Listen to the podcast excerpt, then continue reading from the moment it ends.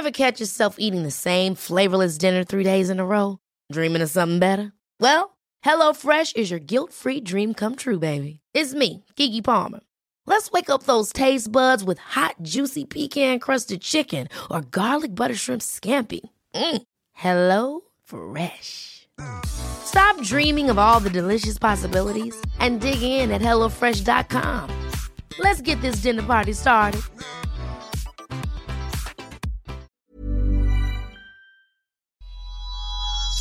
Bijou Podcasts. This is a special bonus episode of the Stacey June Show. Today, I have a spiritual showdown to share with you with Jeremy Carne.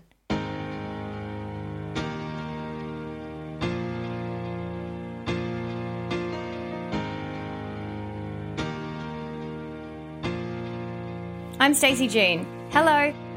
I want to help you find your inner spark. And I promise you, this podcast is going to be so much more than a motivational meme.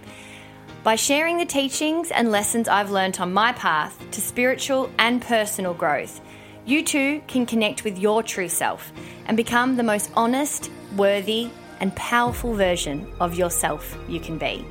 This podcast is going to be about connecting with others and reconnecting you with yourself learning to enjoy the good stuff in the moment, the lessons in the hard stuff, which is often where they live, and to always find the funny in the fucked.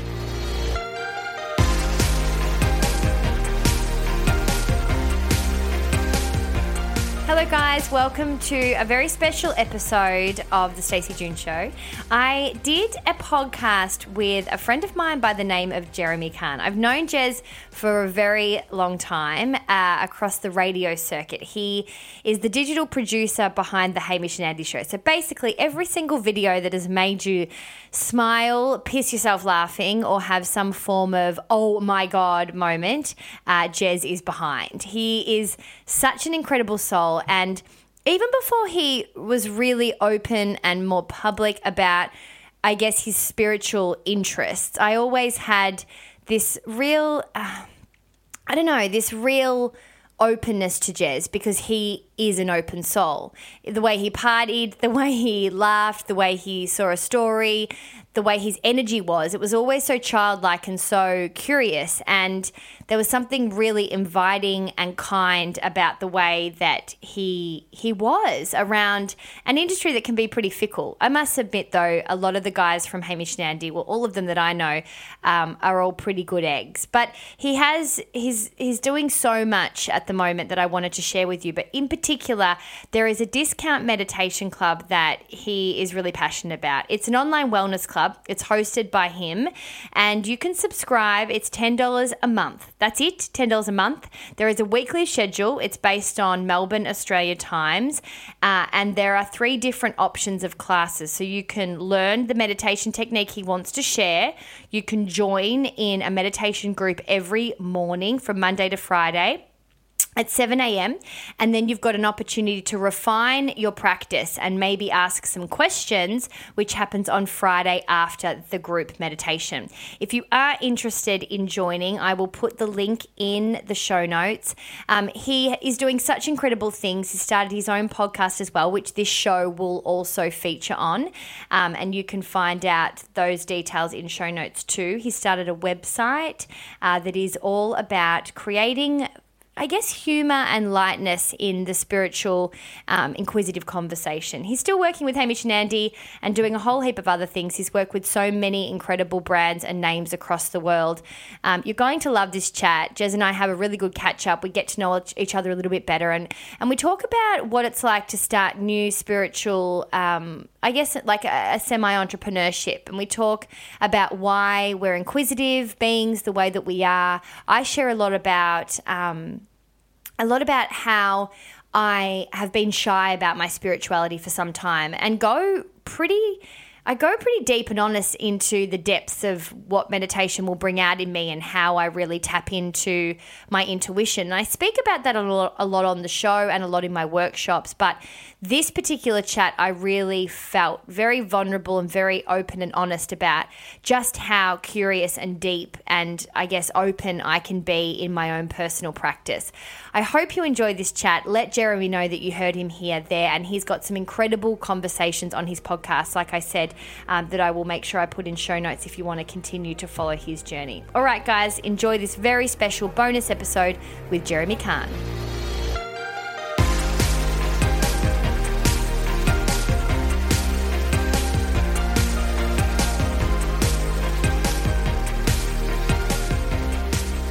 Hello, Stacey, you beautiful soul. Hello, Jez. This is going to be a double podcast, so you're going to come on mine, and I'm going to go on yours in this same audio. Yes, it's a double trouble.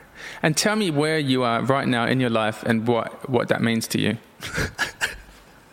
I've been looking forward to this show. I really have. Oh, can I swear? Yep. Yeah, well, it's well, also my show, so yes. I can answer my own questions. Where am I at right now? Okay. I'm in Melbourne, which for me brings up many things because it's my hometown and I've lived away for a long time.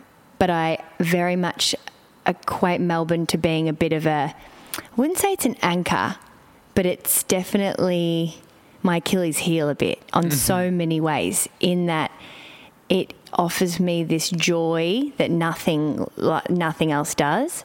But then I also get a bit not naughty, but I play here in a way that I've understood is one part of playing.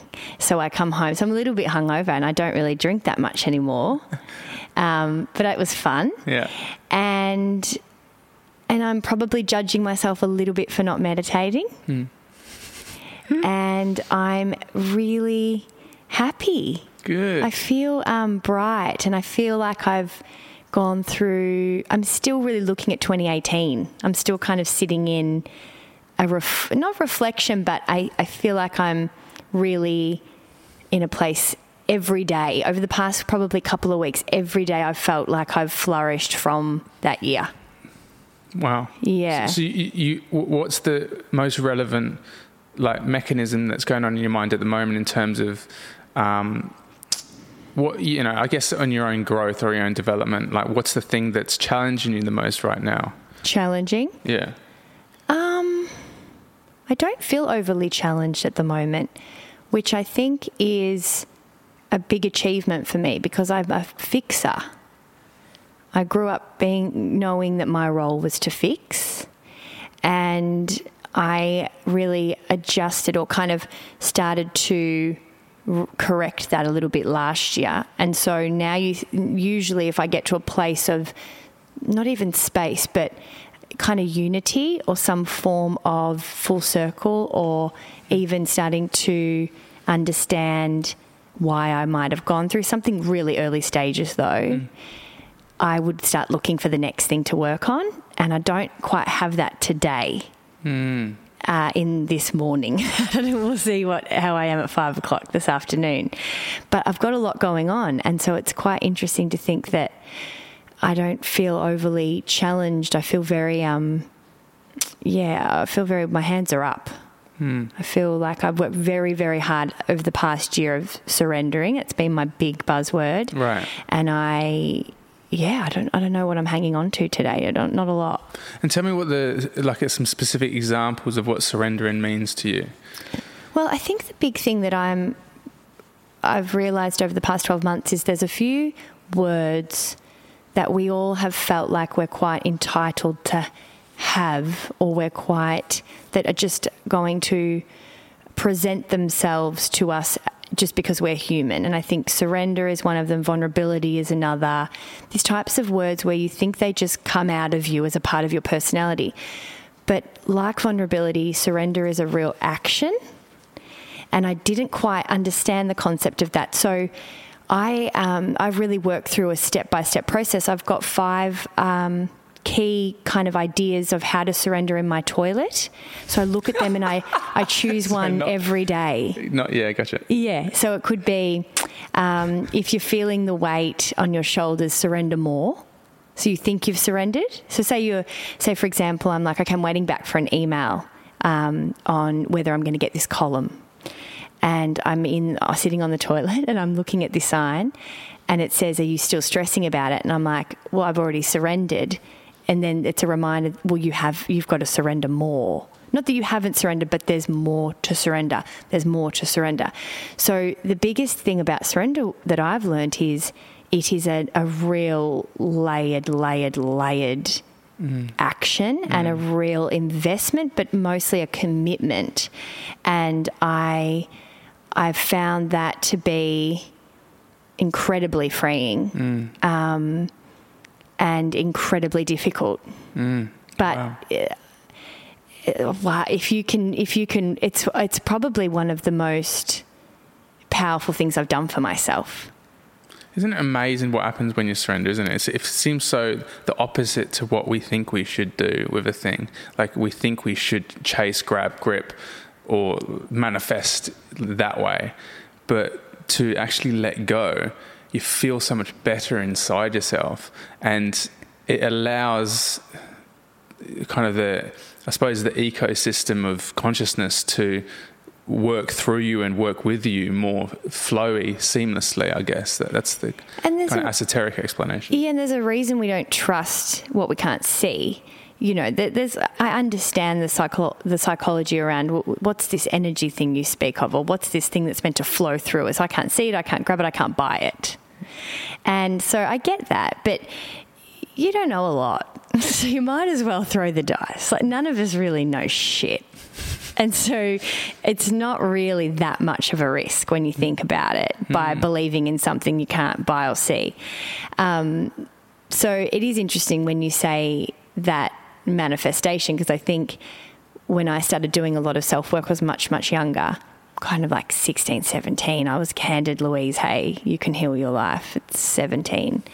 And so I started to get an idea of the fact that I could work with the universe to create my path, my life. And I didn't really like the one I was on, and I and I didn't judge where I came from, but I knew I, I wanted to not necessarily repeat um, what I what I inherited, and but I couldn't see anything in front of me. I didn't have examples, so I really ha- I really clung to that book. But what happened in that process, probably through my twenties, that I didn't quite understand was I was very controlling on my manifestation. So I did manifest a lot of things, but I was quite strategic about it. And I would find myself thinking I was top shit. Like, look, I'm magic. I used to say, and I still say it to my girlfriends, like, but I'm magic. And we're all magic. but I just believe that I am. And I believe that everybody is. Hmm. But really, the power lies with when you believe it in yourself. Hmm. You can't activate your magic until you believe you're magic. So I can tell my friends they're magic, but they've got the on button but I, I press mine on. So, but I was really kind of, and I would joke about that in my 20s. But then when I realized over the past few years how magic I could be when I started to properly surrender and not even control those manifestation things, because I think that manifestation conversation has been very much built that we can control our path, but there's still so much control in that. And I wasn't aware of that. Um, so that was kind of my first step into having that idea around energy and how we can start to, um, I don't know, work as a team with the world. Yes. But then I, I realized there was a whole new um, new level, like in Mario, you know, Mario Brothers. Like I reached this extra le- new level where it was like if I surrender and don't, you know, don't necessarily even strategize how I get there. I used to think it was just surrendering the outcome. Now I've surrendered even getting there, and I've surrendered the idea that I might not even land with what I'm trying to manifest. It just mm. will take me where it's supposed to take me. And that's what's beautiful about life is when it does, because you the best things I've found in life are the gifts, like so the the experiences that you get that you don't control, The surprises. the surprises, Yeah. and th- that's the joyous part of that feels miraculous and miracle like in life is when. And that they are, you can create more of them by softening your grip of what you Mm. want with an outcome. So I love that the way you describe like non-attachment to outcome. Like Mm. you can have a preference, but it's I've discovered it's more about the actual intention Like Totally. it's, it's so I intend to make people experience moments of joys, joy, joys Joyce, through, through funny videos. Like, so that, that's my intention. How I do that, who I do it with, that's the kind of form, timing.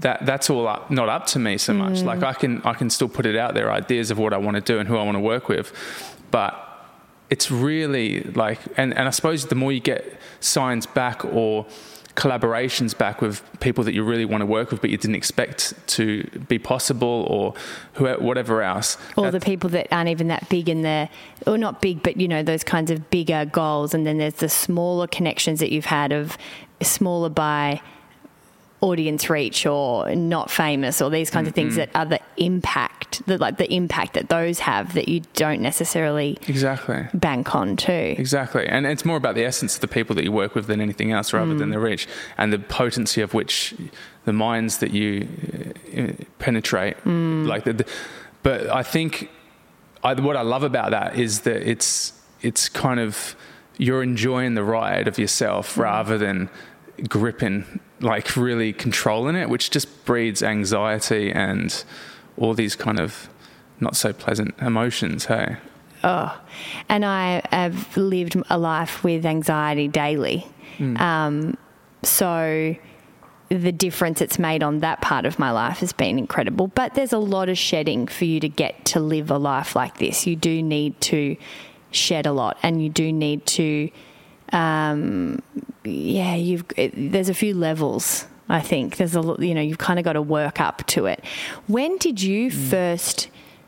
think about the concept of manifestation because I was just thinking when I was handed that book and started to have that idea that there was a collaboration on offer with the way we live our life, I really started, you know, started to think and look at things differently. What book was that? Uh, the Louise Hay Louise, book, right, yeah. gotcha. But did you have a moment, or was it something that you read or watched, or Um, I think it was a conviction from when I was about 16 and I was working jobs I didn't enjoy, and my dad said, That's just life. You work so you can have a life outside. And I was just like, Nah, I'm not going to do that. And I think it was from that moment, I just held onto that idea quite strongly that I want to enjoy what I do in my days, and I want what I do to have meaning and to have just, I just want to have fun, basically. where that comes from? Like where if it's innate in you, in your in your It DNA. felt like it was innate in me. Yeah. It, but it was also a bit of a reaction reaction to the world when I looked around and seen people in cubicles and I'm thinking, that looks And to your dad. Yeah. Yeah. Yeah. Mm. Because he's the one saying it. You love him, and you know, you're like, whoa. It just felt not right. And I think it's that not rightness that all kids have intuitively when they look at the world and go, why aren't we just dancing in trees and like Mm. playing on the beach? It's, it's this kind of, what's wrong with the world? And I think there's this kind of indigo generation that's coming up now, the mm. teenage kids that are woke per mm, mm, se and, and really just see the world more truly as it is and what we need to do. And they're taking that responsibility to shift it but um, which gives you huge hope, and it makes you look at the older generations and go, uh, I don't like. I'm not even going to try to change their minds. Die off now. Yeah, die off already. There's the new evolution of the species, and let them come up Some quick. of them are aware of it. I reckon my dad is. Like he said the most darkest thing to me yesterday. He was like, he's just he he really struggled after the was it the GFC? You know, he, Right. like he and he really just did odd jobs here and there, and did this incredible post about discrimination around the uh, like his age. He's 66. He couldn't get a job, and he still wants to work. Hmm. So God love him. He's now doing, and he was a businessman, sales, traveled the. He's doing the traffic. He's a sign. Oh, yeah, holding tra- the lollipop like lady. and it's like crazy hours. He's 66 and he goes to me, You know what? Like, you guys have got lots of things coming through. There's stuff we can't do. So if I die on the job, uh, you'll get a lot of money. And I'm like, Dad, I, what do you mean? He was like, I'm going anyway. What more do we, what can we do? There's a lot of change. It's got to come. And I was like, What the fuck? This is yesterday Morbid. sitting in South Bank. And I'm like, Dad, and he's just laughing. He's just laughing. and I was like, I think he's just didn't aware. I think he's aware. Yeah. And he's got no interest in changing it That's either. beautiful. It's pretty it is pretty impressive. See, that's a different. That's beautiful. That's a real. Like, that's a gorgeous thing. That's wisdom. You know, like, and I think older generations can offer wisdom, providing they've grown. they also need to be, I guess, accountable for what they can and can't offer at that point too. Right, you right. know, like I'm not saying that people that are of age can't offer anything, but he knows what his offering is. Mm, you know, and he knows and I don't think he is at a point where he gives a shit if that's good enough for someone or not. Oh, it's but uh, and and that's the point we should be at. Like I feel Yeah. like it's just doing things that what I'm realizing is doing things to other people. I I think I can look so introspectively sometimes that I just create problems out of thin air. Yeah. And I don't end up. I- I realize that the greatest joy I can have is when I'm in service to other people or Mm. being there with other people as I am in the moment. And that's what I want to make my work about. And I think it always has been about that, like in, in the sense of I wanted to make people smile. That's what my earliest memory of what doing what I do. And and it, I didn't ever think I'd work in like comedy, but I just producing videos that make people smile makes me so happy because I know that I'm impacting someone, uh, like someone's state of consciousness in a in a joyful way. Like, in, And for those of you that are listening on my show, Jez worked with Hamish and Andy for a really long time. Still so do. the re- yeah, right. So the reach that you guys have had too is just when you think about that, and there's obviously all the uh, the elements and the accolades and the success, but. But just to break all of that away and think about the amount of people you've made smile, Mm. like, because that's what really is what ticks you, like makes you tick. Fuck, man. Mm. I know. To just get like, I just got because I know what you do. I've be, I'm in the industry, you know. But if you break all that crap away, the Hamish and Andy big na- no name, all of that, leave all that on the side, and then you think about all the people who have smiled because you put that together. It's crazy. It's so it makes me so happy because even I feel like I'm facilitating their comedy. Like I'm just a mechanic in the operation, but you can in the way you cut a narrative, you Of can you can you can pull out the essence of it and refine it in a way that um, magnifies it or makes it, you know.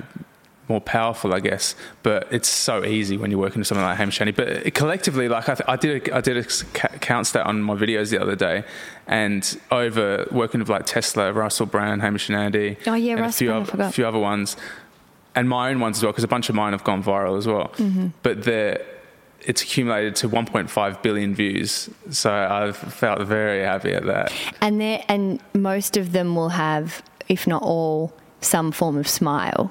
You know, that's your style. Yeah, yeah, yeah. They're they all into yeah, Yeah. yeah. I, fun is more. It's more fun than funny. Yeah. So we've any video. It's just like the litmus test is: does this feel fun or did it make me giggle? That's really it. Yeah. And then and then underneath that, what I'm trying to do more and more of is is embed seeds of enlightened thinking or expanded thoughts that make people think a little bit outside the box. And it's kind of that enlightened comedy. So you soften the anatomy with a moment of joy, and then you penetrate deeper into their soul with an insight that will help them, um, rather than giving that giving that insight, which a lot of spiritual teachings do, in a dry state, which everyone has walls up around.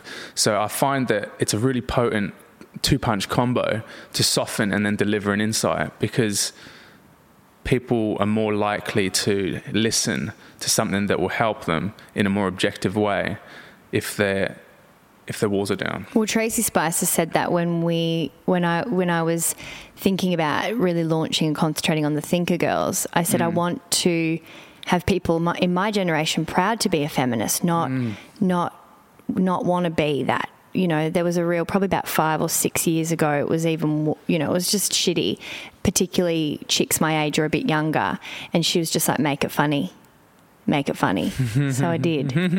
Um, and it showed, man. I had so many girlfriends that would come up to me or be t- tell me about Thinker Girls, and they they just loved the fact that you're th- you're intelligent woman being proud and funny. Like proud is in the sense of proud of, of your femininity, your divine feminine capabilities mm. of, mm. of what only females have, mm-hmm. you know, you mm-hmm. know? Mm-hmm. And, and celebrating them, but in a fun way, and and thinking about things in an intelligent way. So it's not just this um, whitewash of bollocks that is, is in entertainment. And I think, particularly for women, we're so that we've got so many facets, and I think we've been so boxed. You feel like you need to come out as a a comedian on ABC that wears a cardigan, or you need to be the weather girl, or you need to be the scientist, you mm. know. Whereas I feel I'm a lot of different things, and I think a mm. lot of women find themselves that, that there are a lot of different things, and so. I think we access that on the show a lot too. And it was hard because in a commercial environment, we were still, people were still trying to box you, box you, box you. And we'd be in sales meetings and going, no, but we, that, and it just wouldn't gel. You know, it was it was a difficult process. I think, like we were saying before we started recording, we're just a little bit ahead of that time. I think it's a very different conversation now, which is great. But I really back to that, I guess, idea of some quite complex.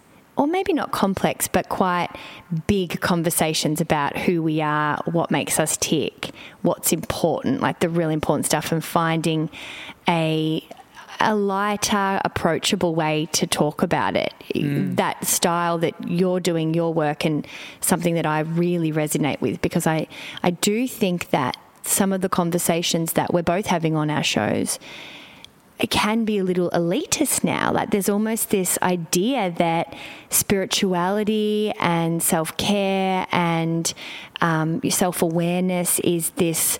Sure, it, went, it had like a year or two of wokeness, and now it's become it's which is it can go really far the other way, where it's not really approachable for a lot of people. Totally. And so I totally match that. I guess desire to open that up for people. Oh, you speak to my heart. Do you know as well when you speak about the stuff that you're truly passionate about, your accent becomes thicker? Uh, does it? Yeah, it's funny. Maybe it's because it's my childhood self. Well, it's your true self. Yeah, right. You're, you're talking from the source, Right. or it, or it's talking through you. I'm not sure about that. Maybe it's a bit of both. My teenage years, I guess, or something. Or your divine is like that. I don't know, and it's coming out so Divine truly. is, is a, co- a Cockney geezer. He's a, like, with a long beard. Like Oliver He's like Twist. a, a wizard or a wizard. He's a wizard. No, I like him just being a chimney sweeper. Okay, okay, okay. Um, but flipping spirituality on its head, that's what I feel is so relevant, in me at least, but mm. like as well as you, mm-hmm. clearly. But making it punk and dangerous and fun and radical, because that's all the things that it is. And this a lot of spiritual teachings are very serious and woo woo and and very overpriced. That's the, my exact conviction of Discount Meditation Club that I started. Yeah, is I'm basically I'll put teaching. that in my show notes too, because so many people are looking to find ways to start, and Mm. I just the only thing I can se- send them to is uh, what do you, my husband's here? He calls the Deepak and Oprah Oh, yeah. combo. What do you call the combo? OPAC, yeah. I send them a lot to OPAC, which is the D- Deepak and Oprah free meditation Yeah. a, handful times of a year. But if people are starting, I say wait for that. It's free Yeah. and it's really easy. Yeah. But you're right. There's not many places I've had to send people No. for free or cheap, Cheap, yeah. ways to learn. Well, I've been teaching for free for about three years, and this is the first one. I'm basically teaching what transcendental meditation charge one and a half thousand dollars for. Um, it's 95% the same I've never done technique. it. I yeah. just refuse. It's no, I don't refuse. I just I was never called. Like Right. I always just taught myself, and I went to different courses, picked up different things, checked in with myself of what I needed. It could be music, it could be um, saying some, you know, some mantras I learned at the end of a yoga class, and one particular chick's got the organ out and she's singing, and I took the words home. Do you know what I mean? Like Right. I've always just taught myself. DIY. But there's a reason for that. It's something that doesn't really click with that kind of price for Mm, me. I just, yeah, I thought I might get there, but now that you're saying it, I feel like it, I didn't need to. Like, it, there's this new conversation like you're having, which is why? Why is it Well, that think- much I mean, money? You get, I mean, I don't know why. I mean, it's a $2 billion industry, transcendental meditation. Maharishi Mahesh Yogi started it. He's basically teaching a technique that was taught like 5,000 years ago. It's just a very simple mantra based technique. And that it's uh, a hyper powerful but hyper simple technique. And, you know, that TM sued, after Maharishi passed, TM sued Thom Knoles for starting Vedic meditation, which is basically the same as TM, mm, mm, mm, and and they lost, but they spent millions of dollars trying to sue someone for spreading more meditation, which was the general consensus of TM when it started, which is to create world peace and get everyone meditating, or as many people meditating as possible. Can you imagine if people started suing each other for the rights to the law of attraction? Or, you know yeah, what I yeah, mean? Like, yeah. or the universe, you know, to surrendering. Like, we're talking about surrendering, we get sued by the captain of surrendering. Like, Which is frightening. Dude, that's no. And that's why, you know, even when I've, st- I've done, started to do a bit of coaching and I'm like, this isn't my stuff. This is everyone's stuff. Exactly. I'm just showing you what I've done, but it's not my Mm. teachings for you. I'm showing you how I am sharing how I have done it for me. Mm. And that's super important with teaching is only speak from your own experience Mm-hmm. because what generally happens as you learn from gurus or teachers is that you they only release truth that bubbles up from within you so therefore it's your truth like the greatest teacher I've Thom Knoles is actually a great in that sense he he, he said if anything rings true in you that I say it's your truth not mine and um and I like the ownership of that because it's he, he's he's which I think is truth. He, he's saying, I'm not the author of this knowledge. I'm just a conduit for the consciousness to flow through me. I've cleared my channel a fuckload, and that's why I can have such dope wisdom flowing through me. But he advises, like, for example, Hollywood Heads has no clue about Hollywood whatsoever, but then just has downloads of what they should do to ha- resolve problems between making two films that they can't make at the same time, for example. And like two weeks later, they come back to him saying that thing worked. And it's it's just his state of consciousness is so expanded that he can he's able to, and that's what that thing that you said before. It's just a continuum, this a path of expansion, like and. And and even that in itself, I'm feeling a, a bit off at the moment because it's like all it really is is now. Like I've I know some friends that don't have any spiritual knowledge, but they are most the most spiritual beings I know because they're just so in the fucking moment. I've got one of them, yeah. And they're brilliant. Mm. They're brilliant, and it made me.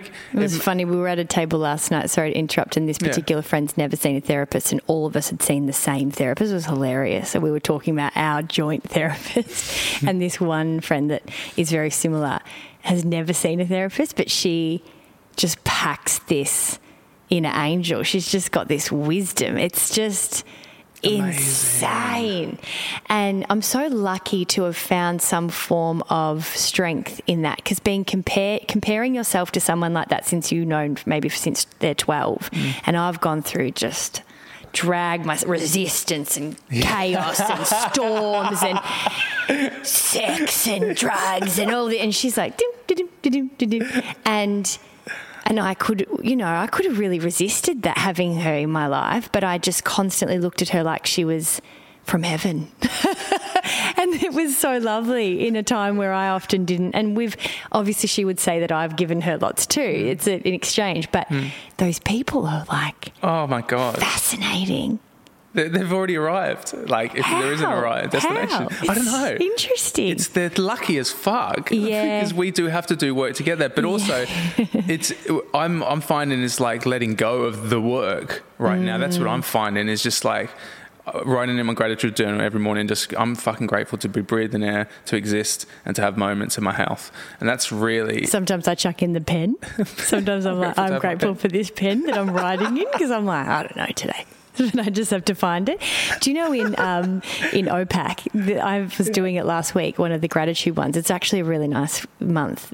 Like they're doing, it's all about gratitude, and and they were saying, I think I don't know if it was well now they've become one person, but so OPAC was saying, I don't know which one, that when you do your gratitude journal, or if you are a journaler, or, you know, whichever way you practice gratitude, that it's really important to say, I'm grateful for this, that camera stand, because it's helping you, whatever. You've got to imagine the camera stand going, I oh, received really? that, like kind of thanks. So it's an exchange, ah. and I started doing that. So like, okay, grateful for the fact that you know we live right near the water. Thing, and I, but I actually got so specific. I'm like, okay, I'm grateful for that body of water, and then imagine the water being like, no worries, Stace. Like, and it did something.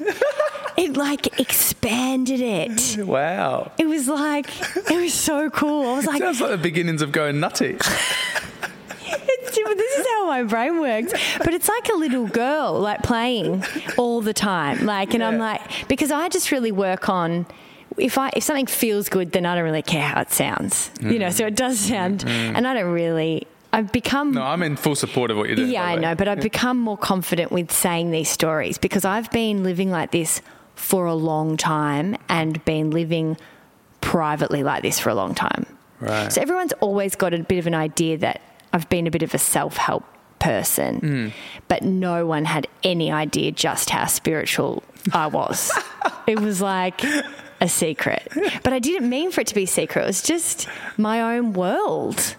I've always had that. I wonder what did, did it make it more precious or potent in your activities of it when you don't share it? Because I think there's Yeah, Maybe? especially because I shared so much. Right. You know, once I started to do the podcast, the Thinker Girls podcast, and then the radio show and those types of things, and I was sharing, you know, like my what I was using a diva cup instead of a tampon, or what's my sex life was, or um, what I thought about what who I was voting for, like all these kinds of things that people don't share. So I suppose to some degree even when I started to talk a little bit about spirituality, I never really took it into that radio station. Uh, It was funny. Mm. I'll talk about, and now I've got it in a, and now I talk about it so much, but it's on my own show by myself. Mm. So it's interesting mm. that I, and I still don't really go step by step by everything that I do. I, I share what I feel like I've called to at that time, but I guess it's still a bit of a mystery to everyone. It's still a mystery to me. And that's the essence of it, I think. It's kind of the fun. You know, sometimes I even try and explain to my husband how, how the things are working in my head. And I, and I have maybe the last few years just started to put names to, to guides or, or voices I hear. And that's been quite scary to say out loud because I've been hearing them for a long time. And I'm like, I don't want to be a psychic. I don't, that's not.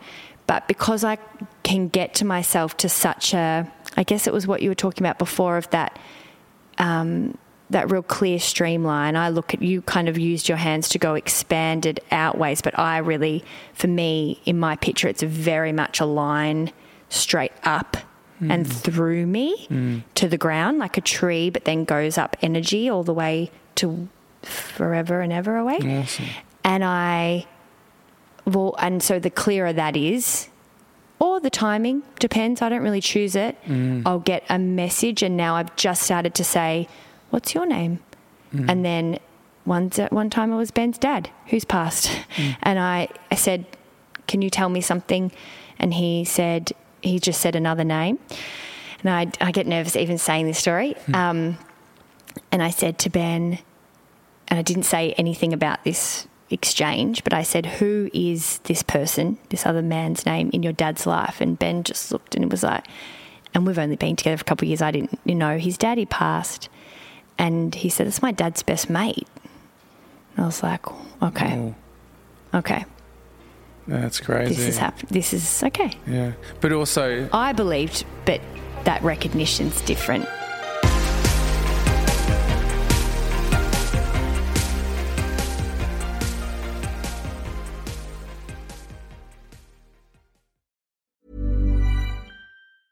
Ever catch yourself eating the same flavorless dinner three days in a row? Dreaming of something better? Well, HelloFresh is your guilt-free dream come true, baby. It's me, Keke Palmer. Let's wake up those taste buds with hot, juicy pecan-crusted chicken or garlic butter shrimp scampi. Mm. Hello Fresh. Stop dreaming of all the delicious possibilities and dig in at HelloFresh.com. Let's get this dinner party started.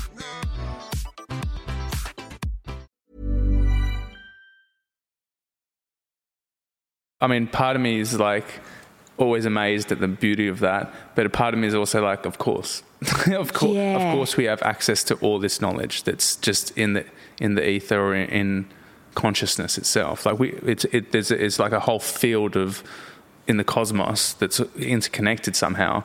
It seems because there's so many stories again and again, like what you're saying, which are, are, are materializations of sort of consciousness or unmanifested consciousness coming into Which, your channel. which we are all capable of accessing. Mm. That's the, the really important part for me in my direction and the things I want to talk about moving forward is that everyone is is capable and not that you necessarily want to speak to your husband's dead dad. it's not like a it's not an aim for mm. me, but it mm. it it just shows you that there's magic that maybe you listening are still not 100% sure of what your access is. You have just as much action uh, access as me and Jez and, you know, everyone. It's just, it's, you know, it's a practice. It's the I It's a love it. clearing. It is. So uh, two things. Like one first thing is like it really just screams to me the core point that we do control our control in this uh, miraculous world is that our attitude toward it, obviously, and how we navigate. But then so much that we don't have control over. So I'd, I'd be really interested to know what you feel like are your key principles daily that you that you like for me right now it's being calm and grounded and and not stimulating or overstressing myself my anatomy in any way um, and that's really important for me but what's like and it's always changing i suppose as well but what's your key principles that you do um, like at the moment, it's my focus. I, I generally have it written on the blackboard. I've got a little blackboard at the front door, and that will change depending on. And I've always been like this. I'll have a word or a phrase, something that has come through me through an angel card or a quote that's stuck with me, and I'll be like, okay. It'll connect. It all kind of just connects, and I'll be not necessarily staring at it and working on it and doing dances around the house, reciting whatever the, but it will be kind of this. It's like a. I'm going to cough. Sorry.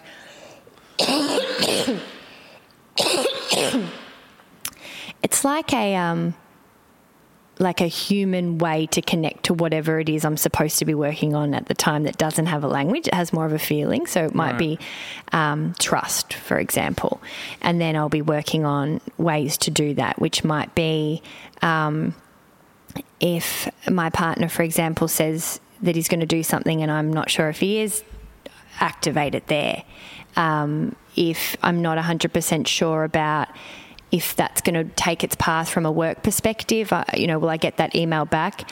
Trust whichever way I'm supposed to go. So I start to kind of have themes and then I u- try to use them in different parts of my life as a focus. Like I've always done this little, my own, I see life as my own course. I always have. Hmm.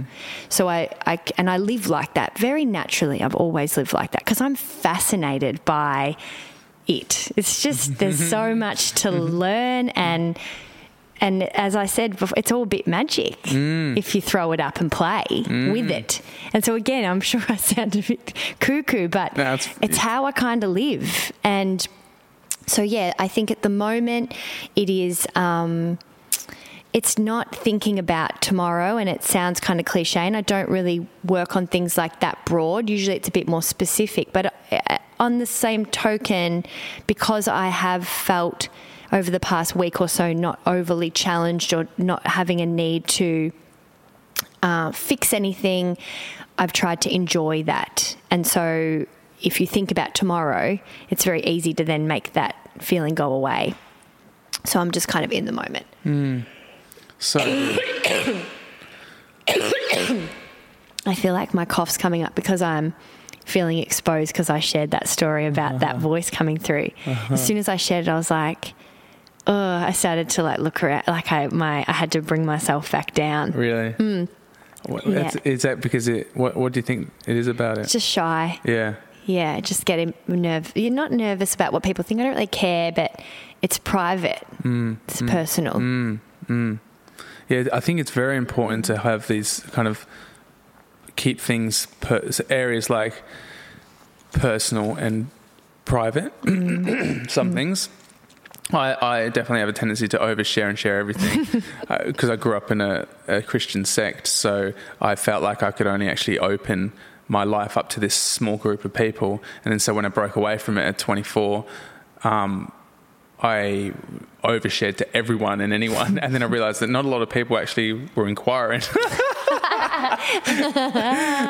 I, so I, I then dialed it back to um, what's relevant, I guess, and if there's inquiry. How have you found that with the show, with doing your own podcast now? How you know how do you check in with yourself on that? Yeah, I think I think when it affects other people, that's when I question it. I think the stuff around the being born into that highly religious thing, Mm. it I have a tendency to just share that because I think it's important to sh- share it and get it out of me. Um, but then we're, we're like, if I'm in a relationship with a woman, uh, not sharing about our relationship is important Mm. because. Um, but, but previously I wouldn't. I would just do that. But then after some mistakes and realizing that what they want, it's not fair to, and I didn't. I chose. Then I chose not to. Um, and I like that. I like. I like keeping areas of my life private, and they feel more special. I guess. Yeah. Um, and there's places for that, and there's and maybe that it's always up for grabs as well, and up for being changed, depending on who's being I affected. think, and I think it depends on what you're learning at that time. Mm. I think for me, at any type of sharing, and this goes for anyone that has a podcast or a radio show or just an Instagram account, you know, we, we all can share. We've all got access to share, Mm. so much so. I think it's so important to check in with where you've found yourself on the healing process or the dealing process mm. first and foremost. And and then you can think about sharing. I think mm. because if you're sharing before you've shared with yourself then that's where i find we're finding the oversharing Right. thing happening is that i think it's not a bad thing that we share. And these platforms and this technology there's good to that. But i think the thing we're missing is sharing and having curiosity and conversation with ourselves first about that. We want affirmation that we're going to be okay or we're, and that's mm. okay sometimes, but if you're finding yourself to jump to that point before you've inquired with you and had that, that sharing mm. exchange with yourself, mm. I think that's where we're, you know, that's where some of the cringing comes from or the, oh God, or why is everyone sharing? I'd say I'd say it actually comes down to intent because I feel like there can be cases when you do it, you share like almost childlike, Mm. innocently, oversharing quote unquote, and it's actually adorable Mm. because it's it's a person just just wants to be open and wants to connect with people. And then there's times when and this is why I think the core of it comes down to intention, where you overshare, and it's um, it's because you want validation or you want a sense of feeling comfortable or comfort or I mean that's I'm speaking from my own experience. I know the difference when I share something like I shared a I shared a photo of myself crying once and I shared it because I just felt like I I've wanted done that too, I actually. sh- share this aspect of myself that is not really on this on this social media landscape at the moment, and I feel like it's just a real thing to do. Um, I'm unresolved about it, but it's just something I'm going through, and this is why I'm crying. And sometimes I feel sad. It's true. It's And- true. But then there's, there could be another time when I did that exact same thing, but it'd be from an intention of I need I need comfort, help me, Mm-hmm. hug me. And um, you know what? That's a, a shit way to describe it, but you know what I'm saying. Like, No, it- I do. And in those situations, that the intention is, um, I guess, neediness or something else, and it's less innocent. And I think it's the innocence that is is where the beauty is. And I, and when I say check in with yourself, I don't mean you. And I agree with you. I don't mean you have to resolve it. I think we just are really quick to not want to talk to ourselves about anything. That's a good point. Yeah, I so like you that. need to talk to yourself to find the intention. yes, It's even a step before that. yes. You know, like everyone doesn't. No one wants to talk to themselves. You know. Or talk to a close friend that you can mirror, get mirrored what you're going through. I find helps sometimes as well because sometimes when you talk to yourself in some states of con- some states of anxiety, it's very hard to see Yeah, clarity. true. True. But I think, yeah, and I think that's where I probably become not preachy, but I, I find it important that if you are a person like that, that meditation or things for you to ease that is, is important because sometimes a friend might be asleep, Yeah, yeah. you know? Literally. They might work night shift and then be asleep at 3 p.m. and you're fucked. You've only got yourself. So meditation is the only option. We're all doomed. it's so true. Well, I don't know anyone on night shift, so I'm I- good. I know what you mean, like inqu- self-inquiry and self-awareness. Um, Very, very crucial. and it can be at any you know it can be reflected in any way i just really i'm quite surprised that when i started to come out of my spiritual closet that that it that so many people would just couldn't even look at themselves properly in the mirror. You know and it and i i think when i thought about sharing some things to try and help people you know the impo- who are you? And you haven't done all these courses. You've got to do go back to school and do therapy. And i don't want to do therapy. I just want to share what i've learned. Um, and so i got through that. But i really realized very quickly that i would Sorry, be it's, it's like, is there a better course than life itself? it's true. And I believe that, but it's this other mind that, you know, or the judger. You and sometimes you can even put them on specific people that follow yours. You know, there's a face to it. And they may be absolutely unaware that you're doing anything mm. or give a shit, not give a shit. But they've become the face of that voice, you know, it's mm. bizarre. Mm. And so anyway, once I worked through that, I realized that not only would I be sharing um, early stage stuff for me that I learned years ago, but really, really basic, back to the beginner steps, which is when you brush your teeth, look in the mirror at your eyes, like look at yourself. It's just that's the beginning. Wait a minute, what's that? I've never heard of that. But you, but like, don't you know? Like, uh, don't you feel like even before you think about meditating or doing anything, so many people can't look at themselves Right. to address that they're there. Mm. Does that mm. make sense? Like, Mm. Really not your thoughts, not your physic. You're just looking at you because your eyes are the quickest way for you to get to that intuition that everyone's trying to get to. They live. It's that's a kind of direct line. what a gift a mirror is. Ah, mirror work's so important. I have a little mirror next to my meditate. Like, I think affirmations are completely. They like pack way more of a punch with the eye work, the mirror work. It's just this. I don't know. I just feel like uh, maybe it's also a real girl thing, like a real woman thing. Like I feel like we look at ourselves for so long in the mirror, doing makeup and hair, and but we're not really looking. Not like you are when you're on acid staring in the mirror. Oh, I'm still thinking about acid. I just don't know if I. I felt like I was never going to do it, and now I want to do it. And I, I'm thinking of more other, just different kinds of um, state of different. To take me to different. Yeah, yeah. I haven't quite experimented there, and thinking about starting a family. I kind of feel like I.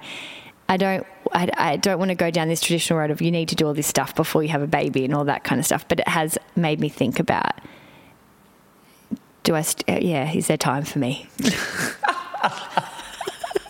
so random. Can I afford to go to Rainbow Serpent this year?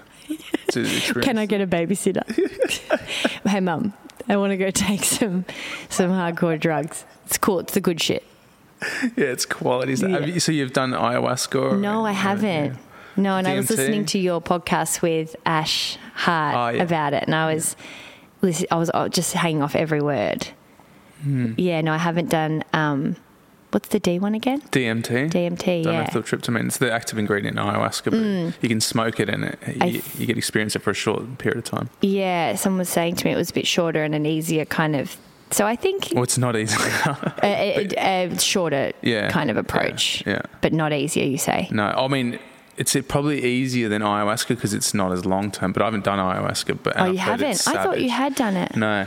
And no interest. Uh, I'm not. I don't feel called to right now because I think it's something like you have to feel completely. Well, that's right, and that's why it's hilarious that I'm thinking about this with my um, fertility plans. Like, it's I completely agree with you. It's just one of those things. It's like, oh no, I'm not going to compare it to what I was going to. what you going to compare it to?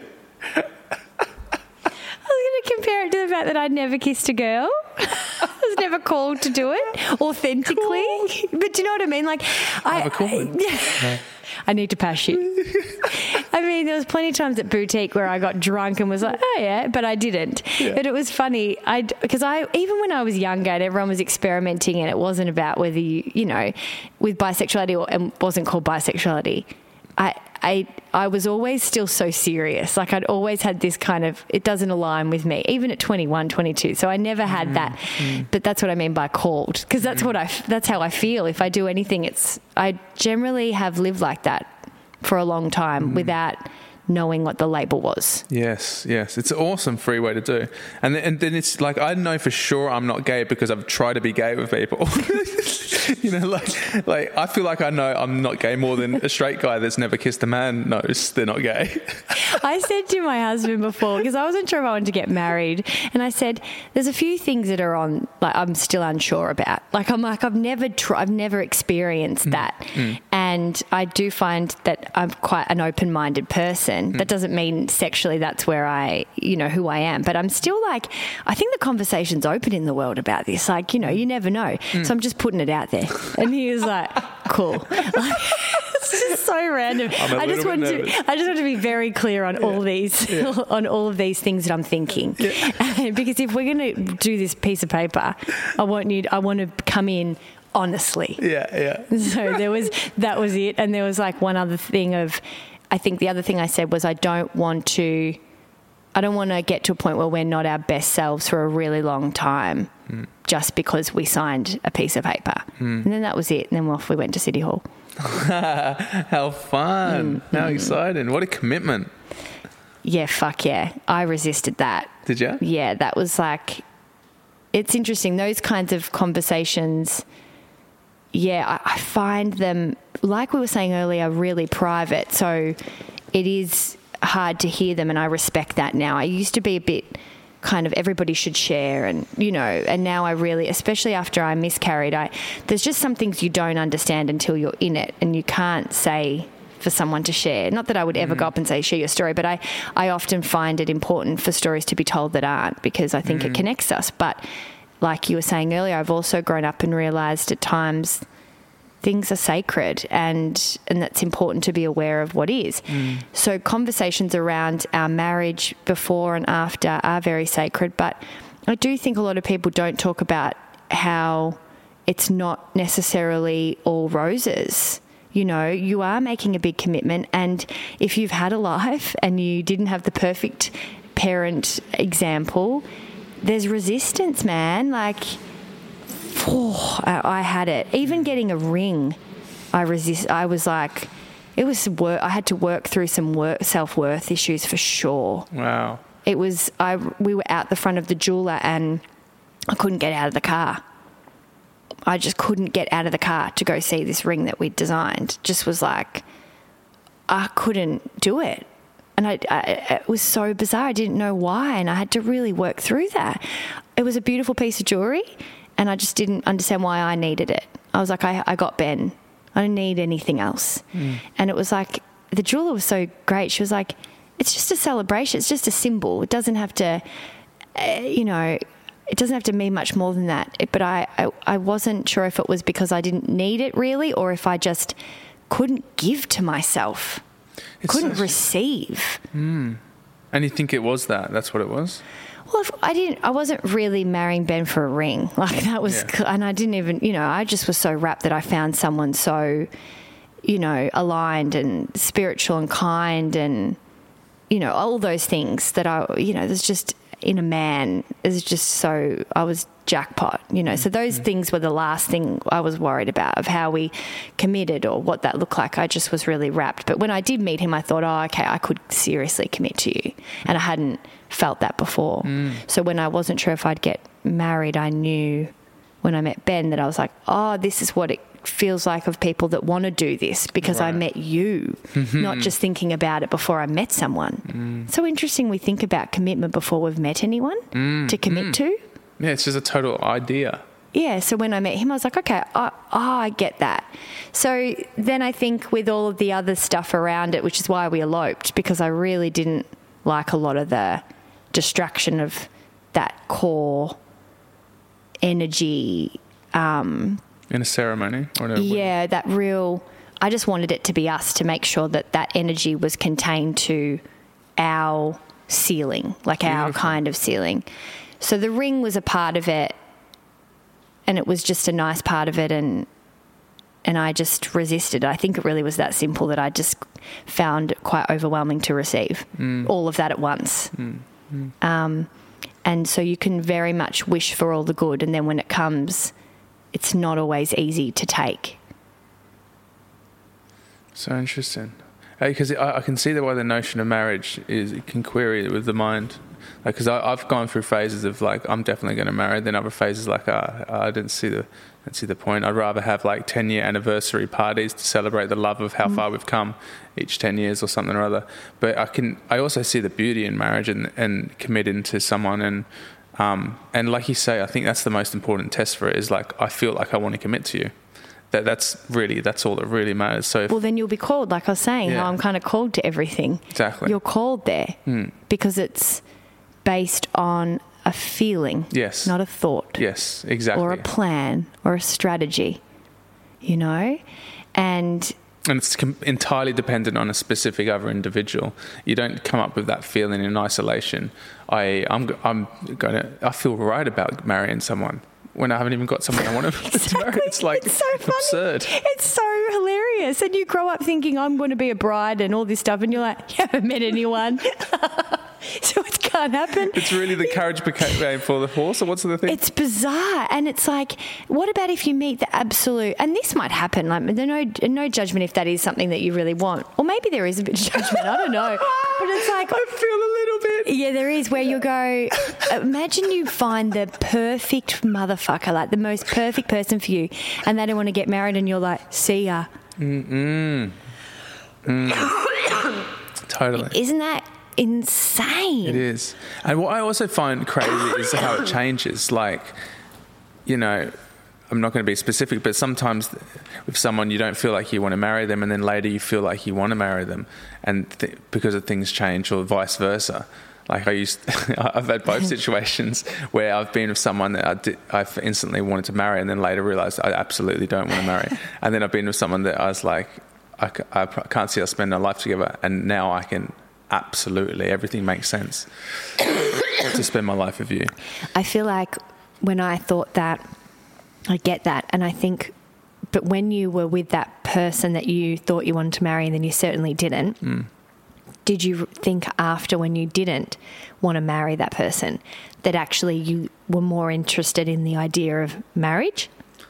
Um, yes, I think it was a bit of an insecure thing. It was more of like, oh, I found someone. This is this is what I do next, mm. and mm, mm, um, I can see that fantasy that I had as a kid playing out with this person because um, marriage, having kids, is a thing that's been recycling in my head since I was a teenager. Just because I grew up in a Christian household, and mm-hmm. that, and also a lot of people just grew up with that idea, and um, and then so I yeah, so I probably it was probably quite attached to that dysfunctional Yeah. idea, and then the second time it was, it just makes sense. It, it kind of like all the characteristics of that person align so beautifully against my characteristics, and and it just felt more natural. Yeah, right. It's so interesting at the reasons that we do what we do. So with your with the podcast, Yeah. is there we've spoken so much about um, not having plans. Is there a plan? Even though we're like sitting here going, we're in surrender. Yeah. but I guess you No, can I- dream, right? Or you have vision. Oh, with my podcast, I, I've never. Or with mean- the next direction, maybe it's more of a because it's the podcast and then the website Yeah. and the meditation stuff. I suppose is there are they all separate or is that are they a part of some form of vision for you? My podcast is just something I, I enjoy doing, so I don't do it for money. I just do it as an excuse to have quality conversations with mm. people. That's it, and connect with people on on multi layers and explore the depths of realities in people in a fun, playful way. That's my only intention of it, and I don't really have any life goal trajectory with it. Um, but with my company, which I just started this year called Soma Unlimited, that's kind of designed to make um, to work with people to make education programs and to make uh, media that is fun but also insightful and so that's really that's my main trajectory is wake up the broadest amount of people in the shortest amount of time using the, the social media landscape which is where everyone's face is mm. plummeted and then if i can drop insightful shit that will help them in a fun radical way great i'm winning that's that's really all How do you about. go with the idea of business around something that is kind of quite sacred or spiritual? Like, how do you merge that? Because I've found that a bit of a not a rocky road, but it's I've got to uh, navigate it. Yeah. It's a different kind of navigation that I haven't experienced before. Because Mm. I was saying before, I'd hidden this part of myself for so long. I think it's finding the niches, finding the audiences of people that. I mean, like, there's a th- thousand ways you can answer that question. For me specifically, it's it's finding people who who have an audience that is that is interested in, you know, more expanded states of thinking or open-minded or whatever you want to call it, and then working with people like that to produce better work with them. Mm. That's mainly. What, what's your thoughts on it? just with earning money, Yeah. you know, and and fi- and just, I guess, finding comfort in that because I find some of this stuff is just so life's work. Like we all have access to it, or those kinds of things. It's like charging, but I think I've landed on it now, hmm. where it's just a feeling based decision each as each decision arises, not some big, you know, company mantra that I then have to live by for the next three years. It's just bit by bit. It's just me now, mm-hmm. you know, so I can do that. It's just me. And I can make those decisions and make sure that they take the time to check in with my body and make them bit by bit, which is just. It can be my own business model, which is a spiritual one. Um, and if it feels good, then tick and be honest about that. Just as long as I can do that, then that's the best I can do.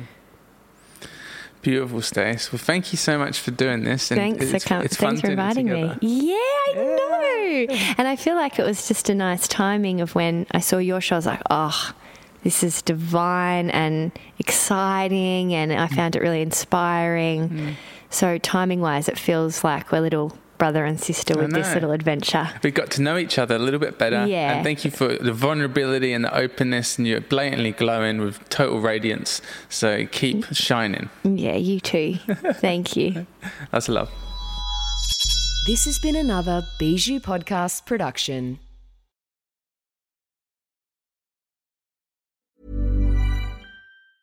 Hey, folks, I'm Marc Maron from the WTF Podcast, and this episode is brought to you by Kleenex Ultra Soft Tissues, your ally to help tackle your allergy symptoms this season. I love the change of seasons, but nobody loves pollen and all those other things floating in the air that make you sneeze during this nice weather. Kleenex Ultra Soft Tissues are hypoallergenic and allergist approved, so fight back against watery eyes and runny noses without worrying about irritating your skin. For this allergy season, grab Kleenex and face allergies head on.